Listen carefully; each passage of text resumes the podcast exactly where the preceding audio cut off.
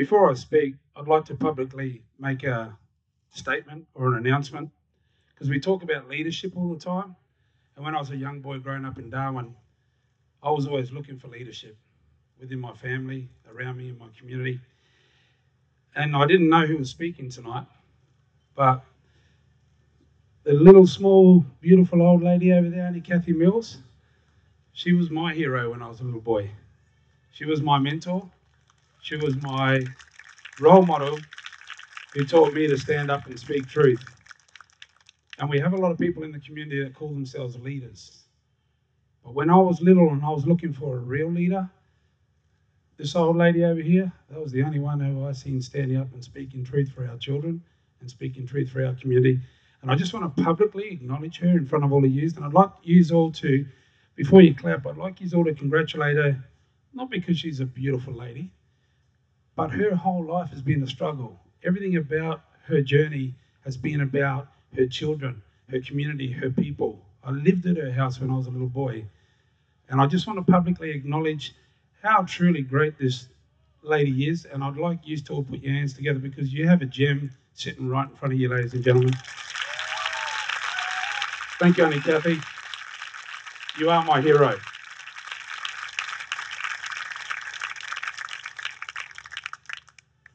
Now, I've got some notes. Not because I don't know my story, but because I have a time frame. So, my name is David Cole. I was born and raised in Larrakia land in Darwin, just down the road at the old hospital. My early years, I lived in Wanguri up until the age of two, two till Cyclone Tracy hit. Then we were evacuated. When we returned, we moved into a house in Jingili, and that's where I spent the remainder of all my childhood. And my mother still lives there. I was raised by my mother and four sisters. They were my carers. They were my mentors. They were my teachers. They were my protectors. They were my discipliners, especially the discipline parts. But above all, they were they were not just my mother and my sisters. They were my father. They were my best friends, and I'm for, forever indebted to them for making me the man I am today. A single mother with five kids, growing back back in the time, you know, my mother had to work a lot of jobs, so she worked about three jobs. She started at 5:30 in the morning and didn't get home till 8:30. So as a family, we had to work together. We had to work hard, and we didn't have any choice.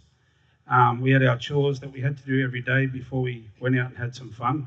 Um, Richie might remember this one. Brother Richie, who welcomed Jesus to country. He was another one. Him and I used to run out of Auntie Kathy's house many times when she got wild. But um, you know, I, I, I had to rake the leaves. It was like my mother's yard is like an 850 metre square yard, so it was really big, and two thirds of that was frangipani leaves.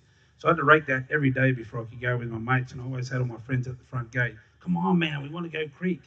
So that was my childhood growing up, you know, with my mother and my sisters working hard and um, working together and always looking out for each other. But most of my childhood was outdoors.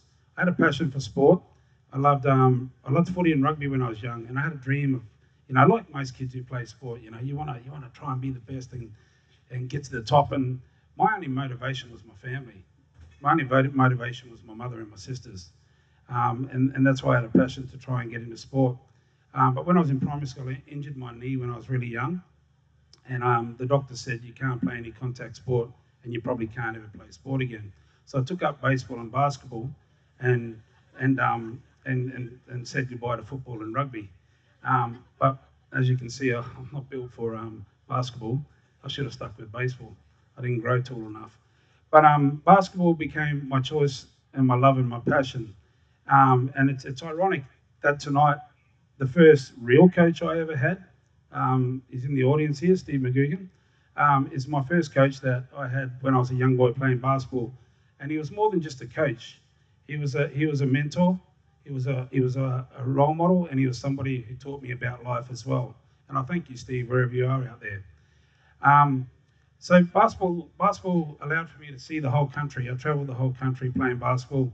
I met many amazing people, um, lifelong friendships, and I I got to travel overseas with it and enjoyed going overseas. Um, but I think the best thing that came out of my basketball part was it gave me an opportunity to get a scholarship at a really good school down south. So it allowed for me to step out of Darwin and see that there was um, a bigger, a bigger world out there and understand a bit more. But one of the most memorable things when I was young was, was I didn't have a father in my life. And like any boy, you're always looking for those male role models. And my mother's brother was my closest thing I had to a father. So the years I spent going fishing with him and taking me out bush and teaching me about life and, and disciplining me as well, um, he, he, taught me a lot of good values. And, and he, he, very right beside basketball, he, he was my saviour. Without either of those two, I think um, I could have gone down a really bad pathway. When I was young growing up, we, um, we grew up in domestic violence. Um, and, and that pain affects everybody. It affects you know, the, the, the mother, it affects the children, it affects everybody involved. Um, and our priority as a family between my mother, my sisters, and myself was just to protect each other and look out for each other. Um, and a lot of my childhood, childhood was actually a bit of a blur. I can remember pictures of good stuff and bad stuff, but it was generally a blur because of the, um, the violence that we we we've been subjected to. Um, so as a young boy, you dream. You, everyone has dreams. Um, my dream was to break out. My dream was to break my family out of this situation and free my family. And sports was hopefully an option for that. Um, later on, I, I learned that the mine was probably a better option, but um, sport was certainly something that I saw as a way out to try and give my mother and my sister something better. So the other option was growing strong and just becoming a strong man so I could protect them. And I remember when I was transitioning from um, a, a, young boy into a young man's body, um, uh, the perpetrator in our house left, which was really good for us. It was really good for all of us, but it was probably good for him as well um, because um, his time was up. So, um, in more ways than one, because you know, when you're going through that stuff and you're in that pain, you think of every option to get out of there. And as a little boy, I even contemplated killing him to free my mother and my sisters from the pain. I'm glad I didn't. When I was 21, I had my first child, my daughter. Um, she taught me what unconditional love was about the moment she came into the world. She showed me what it was about to be a man, to love, care for, and protect your, your baby. Um, and although her mother and I separated, we, we raised her together still, and she, she, she's grown into a beautiful woman, and she has two children. I've got two amazing grandchildren now. Um, but she turned my life around, and she made me realize that, um, you know, it wasn't about me. And that's the problem. When we have children, we have to stop thinking about us. We have to think about them. And if we all did that, we'd have a better society. Not long after that, I met my, my wife, um, and um, we had three more kids two boys and a girl. I have two boys and two girls. Um, and they're my world. They're everything. They're everything that my wife and I set out to achieve, which was to give them a happy, safe, loving environment. And if, if that's all we give a child, we can give every child hope. That's all they need to be able to grow, is that love and protection and that guidance. And growing with our babies is the, the richest part of our life that we've, um, we've enjoyed, both as individuals and, and together. And the only objective I ever, the only objective I ever had when I became a father was just to be a good father. It was to be the, it was to be the father that I never had, but it was also to be the father that I always wanted. Um, and sometimes we go through life and we miss out on stuff. But if we can pay attention to what we would have liked that we missed out on, and we can pass that on to our babies, we can ensure that we, um, we, we heal the wounds and we pass on the goodness, not the badness. So 25 years ago, I met my wife, and um, she said to me, What do you want to do with yourself? Well, I'm 48 and I still don't know what I want to do with myself. But um, I said, I, I want to help kids who've been in the situation that you and I have been in. I just want to help kids that have gone through what we've been through and give them an opportunity to, um, to get the support that they need. And she said, Well, I'll walk with you. And I said, Well, let's do something. Let's do something. Let's, we didn't know what it was. We said, Well, let's just try anything. So I said her, Okay, look, let me ask you a question. If we did this for 20 years and saved one life, is it worth it? And her answer was yes. So in 2005, we established the Balunu Foundation. Balunu in my Larrakia language means creation, and that's what we're about the creation of strong youth strong culture and strong leaders for a strong future. In 2006, we ran our first pilot camp, unaware of what we were doing, no idea. We just took six boys out who were suffering and struggling in life. Um, the, um, the, the moment we were on that camp, even though we had no idea what we were doing at the time, we could see the shift in the children. We could see their, their whole energy shifting. We could see their mannerism shifting. And we, we saw all the anger subside. Like Timmy said, finding the calm place, getting them to connect with their heart and, and empowering their mind. We saw the, we saw the shift immediately. On our second camp, we were on the beach, and I had a young fella sitting next to me. He was on this side. And I, I asked him, How are you feeling right now? And this was after we'd just done a healing session. And he fell into my arms and he cried. And while he was crying, he had snot running down his front of his shirt. He was sobbing. And while he was sobbing, he said these words. He said, Uncle, thank you for bringing me out here because this weekend I plan to kill myself. This weekend I had the rope, the time, the place, everything prepared. By you bringing me out here, it's the first time in my life I realized I could be kind to others. It's also the first time in my life I realized that others could be kind to me. And he finished off by saying, and it's the first time in my life that I realized I had a purpose. And, and that young man's still alive today. Um, so I went home to my wife and I said, Remember the 20 years one life story? And she said, Yeah. I said, Forget it. It's already started. We can't stop. We have to keep going. So we persevered on, not knowing what we were doing, no funds, no, no, we had nothing. But we just kept going because we realized that the program, even though it was in its infancy, had something there special. And it took me many years later, it took me nearly 20 years later to learn about the, the, the brain and understanding that what we were creating out there was a safe, culturally safe environment for the children to let that frontal lobe come down. And when that's down, the heart's open. When the heart's open, we can plant the seeds and we can share the tools to help them. And so we, we, we continued on from there. Now, one of the challenges I throw out to the uh, kids on the program is the challenge of the warrior. Now, don't freak out. It's not, they're not going to come out and hunt you down. The challenge of the warrior is this the challenge of the warrior is the warrior that will stand up and break the cycle, the warrior that will take what has gone wrong and make it right and break those cycles for their children. And that's the challenge of the warrior that I give these kids. And one day we're at the show, and these two young men were walking towards us, and they both had babies on their shoulders. We're watching them walk towards us. I'm like, look at these solid young fellas. And as we got closer, they're like, Uncle. And I was like, Who are you? They're like, We came on the camp. I said, Oh, yeah, I remember your face. Forgot your name. How are you? Good. I looked up at their babies. I didn't say anything else about the program. I asked them one question. I said, Are you being the warrior? And both of these young men, I won't say the word they said, Timmy's already said it, and um, one of us in trouble is enough. Um, but they had their sons on their shoulders, and he looked me in the eye, and he looked at he looked at me and he said, "Yeah," and he looked up at his son. And my wife and I walked away, and as we walked away, we stopped and we turned around and we watched these two young men, and these boys were at risk, and we watched them walking off. And as they were walking off, they both were, they, they had this proud walk, and they had these babies on their shoulders. And I said to my wife in that moment, "That's what it's all about." That's the cycle broken right there. And, and, and I'm sure we'll never see those kids on our program, and that's what I want. So, so we strive to improve the program, and we spent many years working on it. Where the reality is, we've never been funded more than 25% of what we need to do to do it properly. Um, yet we've achieved amazing outcomes.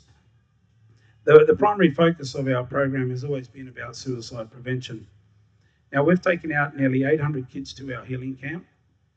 85% of those kids had either attempted or had suicide ideology at the time that we met them. And in 15 years, I'm sad to say that we have been to one funeral out of those 800 children. And that's one too many for me, because even that one funeral was preventable. But what that tells me is that the program works. The program works, it's successful, and we've achieved our outcomes that we were well beyond our dreams when we set out to create something to help our children at risk. I just want to rattle off the position of our children. Because this talk, although it's my story, it's not about me. 85% of the children on our program have either attempted or considered suicide. 90% of the children are involved in substance abuse. Close to 95% of the children are failing education. Over 60% of the children are caught up in crime. And when I sit and talk to these kids about their crime and, and, and, and the stuff they're getting up to and the, and the reasons and what's motivating them, other than boredom or friends losing, uh, leading them astray, a majority of the answers is food. A lot of children are stealing just to survive and eat. And, and that's, a, that's a direct result of the poverty that a lot of our people are being subjected into. Um, and, and, and, and right beside that is the intergenerational trauma. Now, it's kind of ironic that we have the highest suicide rates per capita in the world in Darwin. And we have the highest stolen generation descendants also living in Darwin. Because the trauma that our elders were subject to, that, they, that was inflicted upon them, is the very trauma that we're dealing with in our community today. So when you see a child out there in pain, don't judge. Don't, don't look at them like they are worthless. Like Timmy said, they all have a heart. They are all unique and they are all beautiful. Some of the most hardest kids that I've seen slandered across the papers as Darwin's worst child come out to our program and they are the most respectful, helpful, beautiful children that I've ever met in my life. We leave our wallets and everything around with these kids. They don't touch it. They have the respect because we give them the love. I was I had the pleasure of meeting Dr. Bruce Perry. He's, he's, he's one of the world's most renowned child psychologists. And I, I said to Bruce, I said, Bruce, we have a problem. I said, we can't get funding because we have a circle and the government has square boxes. And because our circle doesn't fit in their square boxes, we're being overlooked for funding because they don't get it. Nobody's looking at the outcomes. Nobody's looking at the success. Instead of going, wow, great success, we need to support this better, what we're getting is, how are you doing that? And because we can't translate it, we're overlooked. So what Bruce said to me, I said, Bruce, do I need to shape the circle into a square? And Bruce got in my face. He said, David, you listen to me very carefully. He said, do not shape the circle into the square. You keep the circle because the circle works.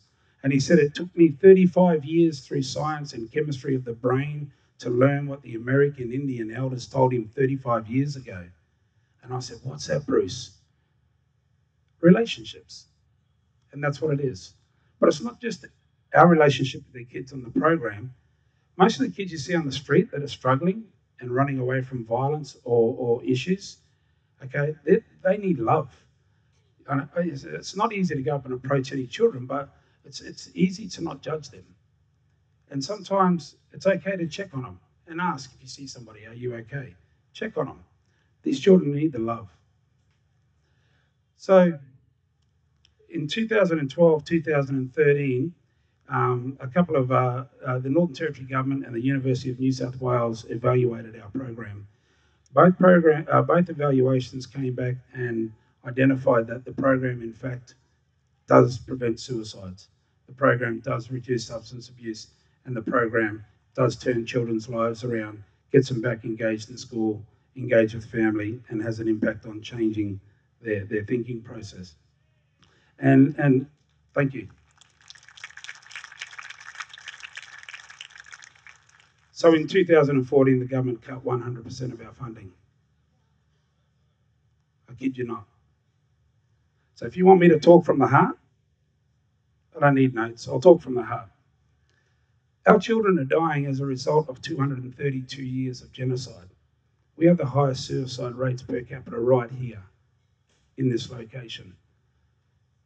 They have an election coming up. I'm not asking you to go and advocate for us, but these guys need to be held accountable. They're making decisions that are affecting our children's lives and keeping our babies alive. And the, the repercussions of that is that the antisocial behaviour that goes out into our community is a byproduct of our pain, and that affects all of you. So, if we're going to talk from the heart and talk about being real, we need to stand up as a community. We need to unite, and we need to get around our babies, all our children. I don't care if they're black, white, Greek, or Asian. All our children need love. All our children need hope. And that's all a child needs. We've taken kids out there and we've given just a little bit of hope. You know, and I had one of our youth workers pull up beside a kid a couple of years ago, and he, he, he rang me up, and uh, the, worker rang me up, and he was a bit upset. And I said, "What?" He said, "I just pulled up beside one of the kids who's driving a car that's worth about forty grand more than mine." And and and for me, that it's not that the kid had a flash car; it's that that kid was embroiled in drugs. He was caught up in antisocial behaviour, but he saw enough to see hope, and he turned his own life around. Like Timmy said, we don't have to be the saviours but we can just put our hand out to these children and we can give them hope. And that's what I'm asking you to do, Darwin. Just put your hand out to these children and give them hope. Thank you for your time.